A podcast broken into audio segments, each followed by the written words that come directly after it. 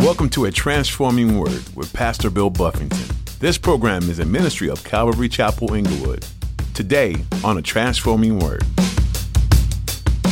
Right? Anything, if it's believing in what Jesus did plus anything, that's a false gospel. And a false gospel won't save you.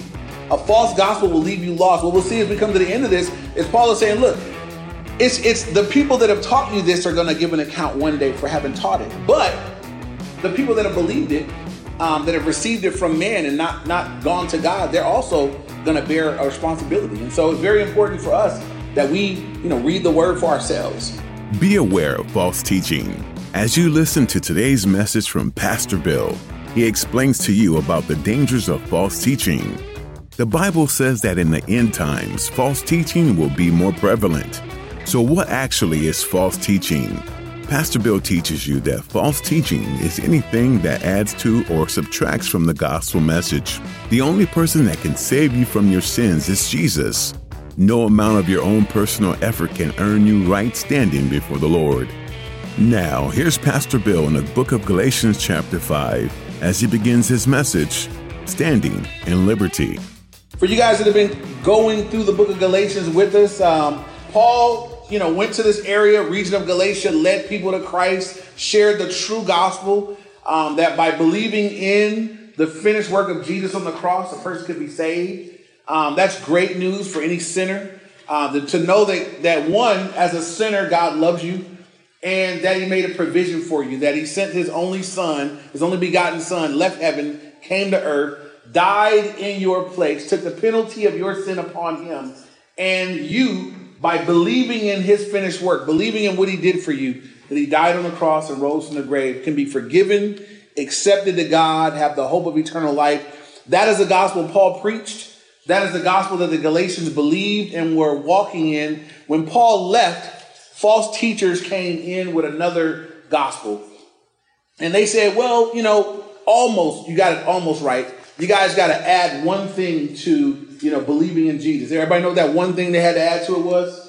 Circumcision. So um, for Jews, that was a big deal. I think Jewish people were having a hard time feeling like these guys are getting off easy. You know, we all had to do it. They should have to do it. That's what legalism will do to you. You want everybody to suffer like you suffered. And so they came in with their doctrine, and they actually said they got it from Paul. Um, Paul had to come back down, and he wrote this letter to correct what was going on. And so it's getting ready to get very practical. The next two weeks, we'll be looking at the war within, that war between the flesh and the spirit. We're going to look at the works of the flesh and the fruits of the spirit.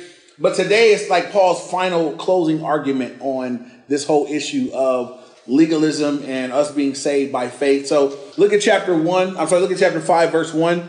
Paul says, and it's a command, he says, Stand fast, therefore, in the liberty by which Christ has made us free, and do not be entangled again with a yoke of bondage. And so Paul tells them, Look, I want you to stand, therefore. Therefore always points backward. So I just spoke to you guys about how you're free in Christ and God has saved you, and says, I want you to stand, therefore, in the liberty that God has given you. He says, I want you to stand in. It. It's one thing to have the liberty, but he says, you're going to have the battle. You got to stand in that liberty. And so anybody that's raised their kids and there's maybe certain things that you've instilled in your kids, um, maybe you taught them certain things, certain attitudes or whatever, it becomes really important that when they're out of your presence, that they stand in those truths.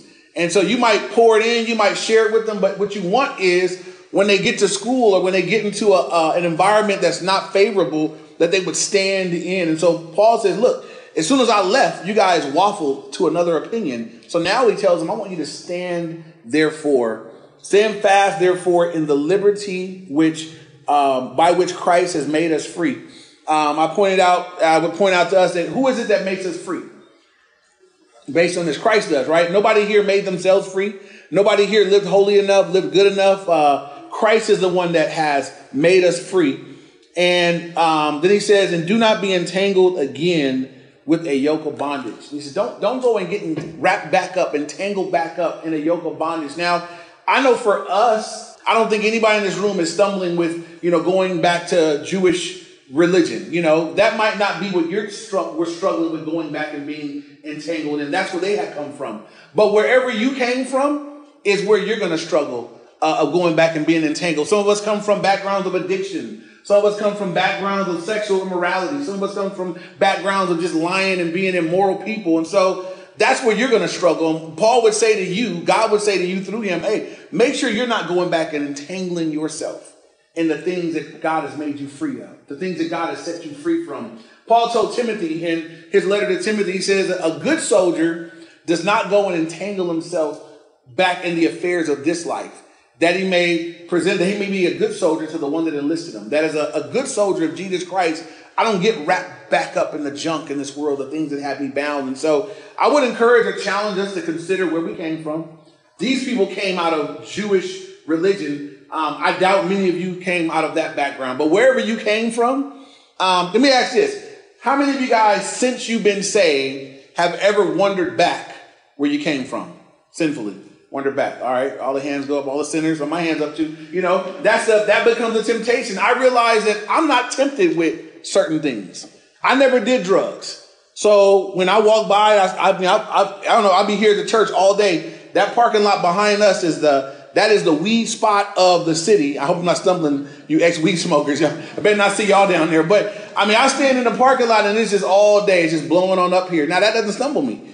I was the weed man, but I didn't smoke weed. But for some of you, that might be an issue. You know, um, my issue when I first got saved was alcohol was one of my issues, and there was a, a stretch I couldn't even go buy gum at the liquor store. I rolled up to a liquor store, and I remember driving up to a liquor store. I was just going to get snacks.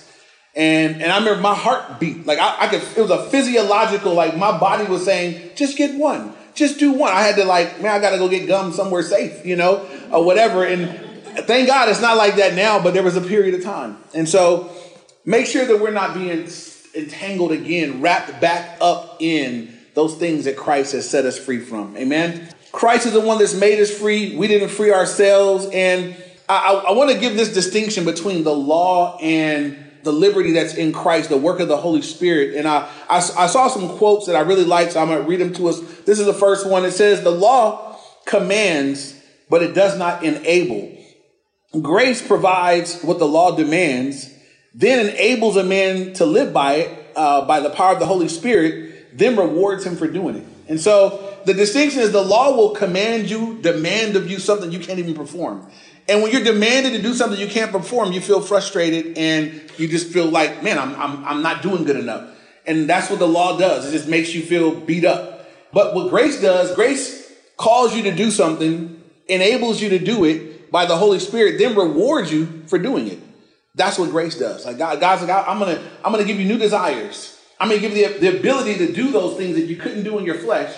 And then when you're doing them, I'm gonna reward you for living that way. That's what God's extending to us in grace. Uh, this person, C.H. Mackintosh, says the law demands strength from one who has none and curses him if he cannot display it.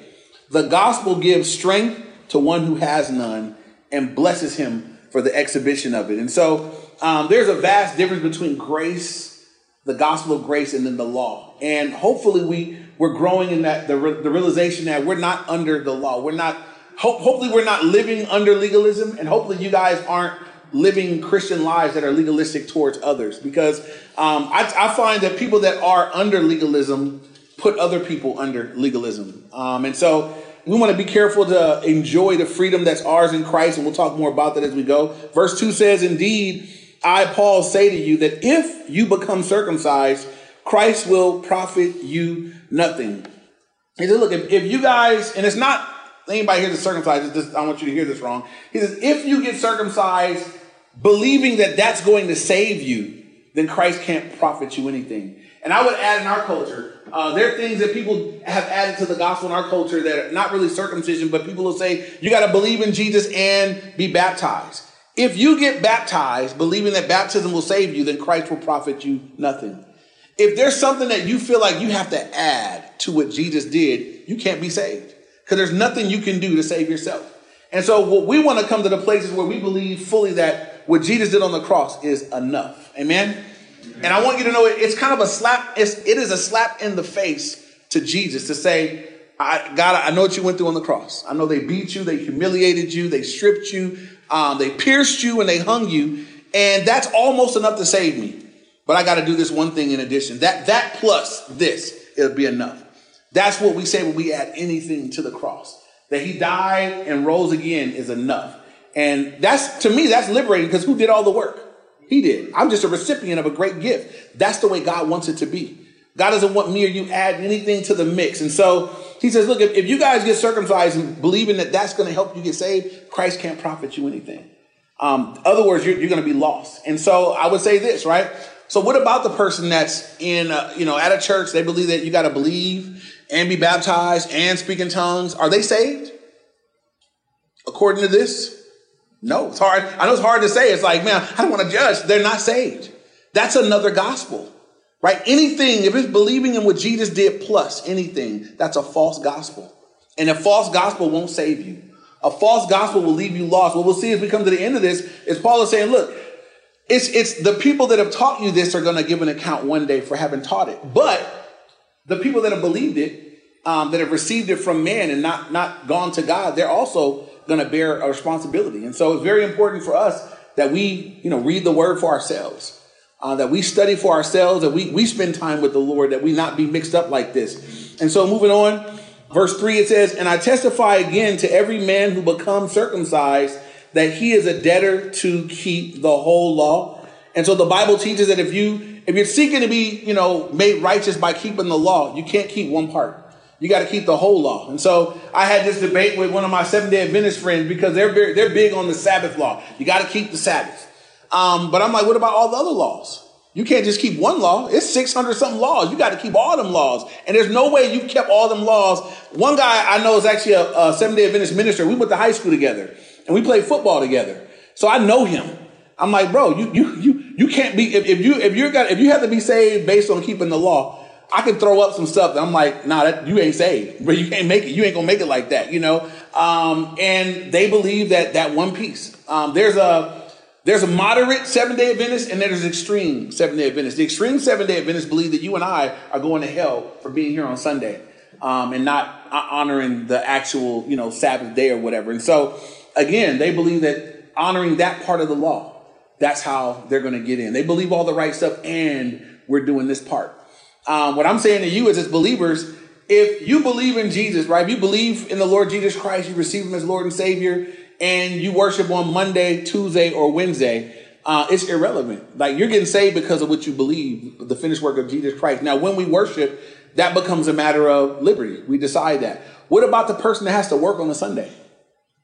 You know, like how, how horrible would it be for that person that their job requires that they work on Sunday or, or Saturday if they're a seventh day Adventist, they can't have to work on Saturday. Um, then, then they can't be saved. Like your job, you have to quit your job in order to please God. I mean, how I, I know people on the East Coast, uh, a friend's church out there, they do a Saturday night service that's the same as Sunday morning services, and they do it because some people work Sunday mornings or Sundays or whatever, so they do it Saturday night and they're providing it. And I'm thinking, you know, for the for the seven day Adventist or the person that feels like I gotta go on this particular day, um, if there's no alternate, they're just man, you're stuck. You, you gotta you gotta honor God on that day. And so we just want to be careful about those things. And I, I guess Paul has like hammered this point home so far that it's it's it's, it's just what Christ has done for us.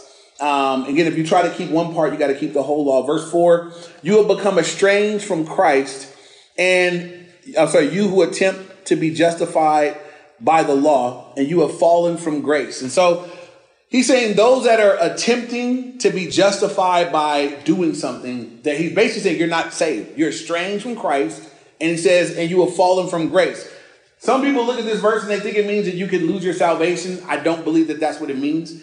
Uh, I don't believe a person that's genuinely born again can lose their salvation. I'm going to give you some verses that I'd like you to write down just so you have that locked up. Um, this is speaking of the person that's, I'm trying to get right with God by, by, by doing some stuff, keeping some laws, keeping some rules. God says that person can't be saved. That person is estranged from Christ and they've fallen from grace. And so um, I, I believe one of the things that the enemy tricks people up on is, is causing people to doubt their salvation.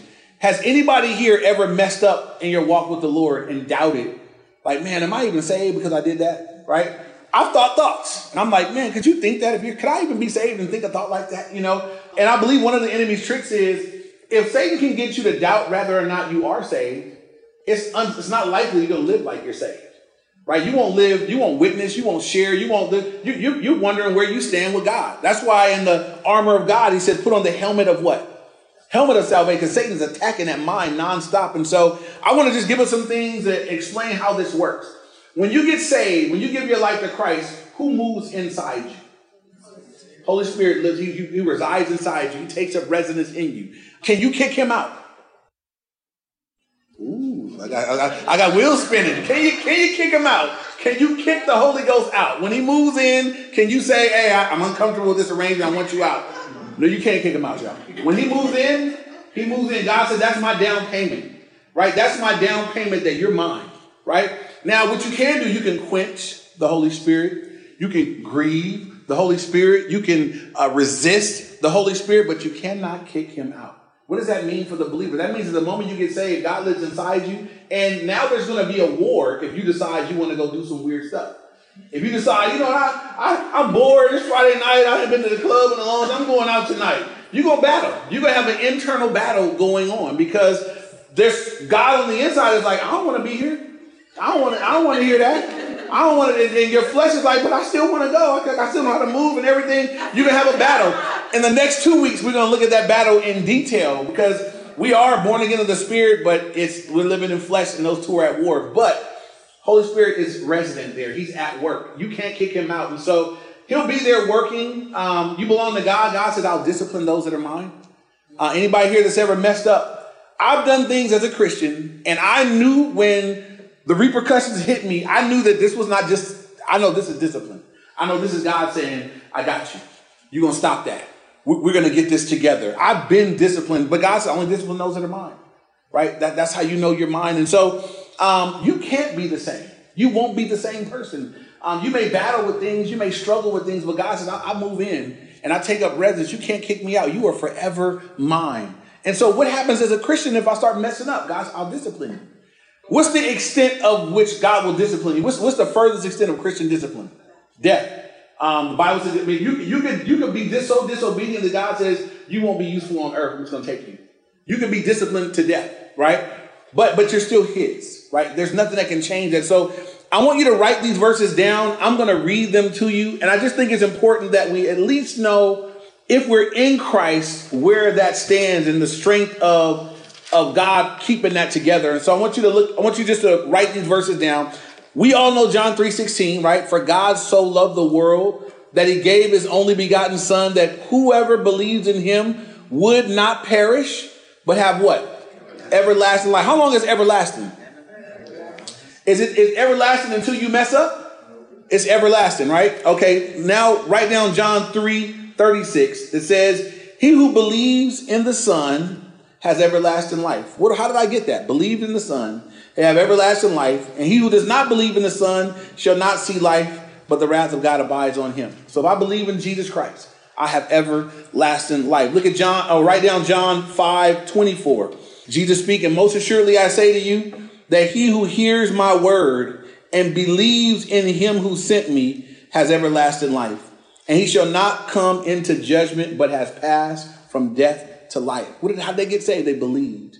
They believed in the word of God. And God said they passed from death to life. And I want you to know these verses. I want you to have them in your heart. So I think when we battle, we mess up. I don't want for you to battle to be, am I saved? I, the battle needs to be, God, I'm saved, but I need to get it right. You know, I need help. I need strength, but I'm, but I am yours. You know, I got four kids. They could disobey me. They could disappoint me. But at the end of the day, they're my kids still. They're still Buffingtons. Them are still mine. I, I, can't, I would not disown them. They belong to me no matter what they do. Once you get born again, you need to understand that you are a child of God and you can't erase it. You're his. He not God's not breaking up with you.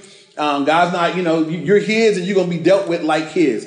Um, I know there are some kids that wish that somebody else would be their parents, right? But but can, can they can wish it all they want. They can't make it happen though, right?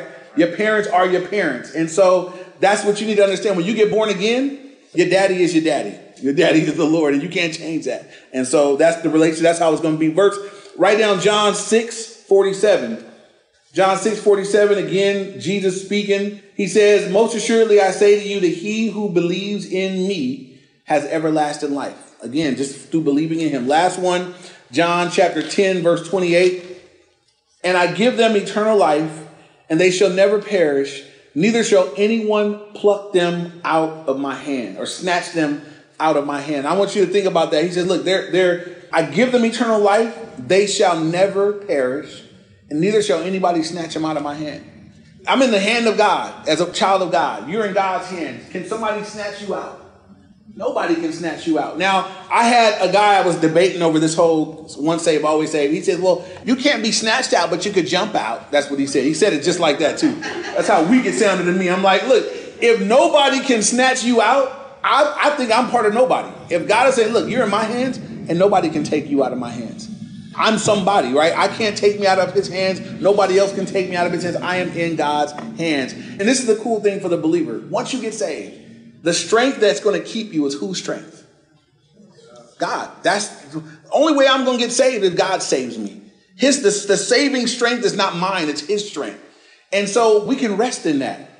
I, and I hope that that sets some of us free in our minds from from battling back and forth about where we got. So the, the, the same strength that saved you is going to be the strength that keeps you. I know what you are. I know what a mess you can be. I know the failures. I know your imperfections. I know your weaknesses but it's my strength, right? Philippians 1 6, he says, being confident of this very thing, that he who began a good work in you will be faithful to complete it until the day of Jesus Christ. God says, if I started a work in you, I will be faithful to complete it. Some of us are difficult work sites. You know, a lot of rainy days on your work site. You know, a lot of, a lot of keep having to tear it down and rebuild it. But God said, look, I'm faithful. I'm going to finish the work I began in your life. One way or the other, I'm going to get it done. Amen. So some of us need to just yield, let that work, let, let, let God get on with his business. So so the so the work can get get moving forward. But looking back at um, Galatians five, uh, he says in verse four, verse five now, he says, "For we through the Spirit eagerly wait for the hope of righteousness by faith." And so, because we're saved and God's Spirit lives in us, God says something that we have as believers that we we eagerly await for. We're we're looking forward to we wait for the hope of righteousness, which is coming through faith. And so, something that a Christian has that someone in the world doesn't have, we have a we have an internal hope. Uh, we know that even like we look at the world right now and everything that's going on, right? There's there's storms everywhere. There's wars and rumors of war. North Korea acting up. There's all this all this stuff. There's racial tension. There's all these different things. And what we know is that this is not it for us. Amen. Um, that there's a time coming that our redemption draws nigh. It's almost like the worse it gets we should be able to look at the word and be like, man, this is what God said it would be like. We're to, we're to be looking up. Our redemption is drawing near. God said there'd be wars and rumors of wars. We see that. He said there'd be earthquakes in various places, places that don't normally have stuff. It's going to be having stuff. As I'm seeing natural disasters, I'm looking and saying, I'm praying for the people, but I'm looking up like, Lord, what's going on? What are you doing? You know, what are you doing through all this happening, all this taking place? And so for you and me, we're living here, but this is not it for us. For the world, this is it. You know, if you're, if you're somebody that don't know the Lord, this is, this is it. If you lose your stuff down here, you lost everything. To the believer, a believer can't lose everything. Because when everything else is gone, I still got the Lord. I still belong to the Lord. I still got a hope that's beyond this life. If this life just gets all the way raggedy, I still going to heaven when it's over. I still got a hope of eternal life. My treasure's not even down here. I've been storing up stuff in treasure in heaven since 1995. And so I can be broke down here, but looking forward to getting there. And so for the believer, when he says that, look, this is our hope. Our hope is not in this life only. We have a, we have an expectation, the spirit eagerly waiting. We're looking forward to. And I hope that that's the attitude of your heart. I hope that your mind is looking forward to the return of Christ, looking forward to the day where we're going to be with him, that we have a hope of righteousness that's by faith.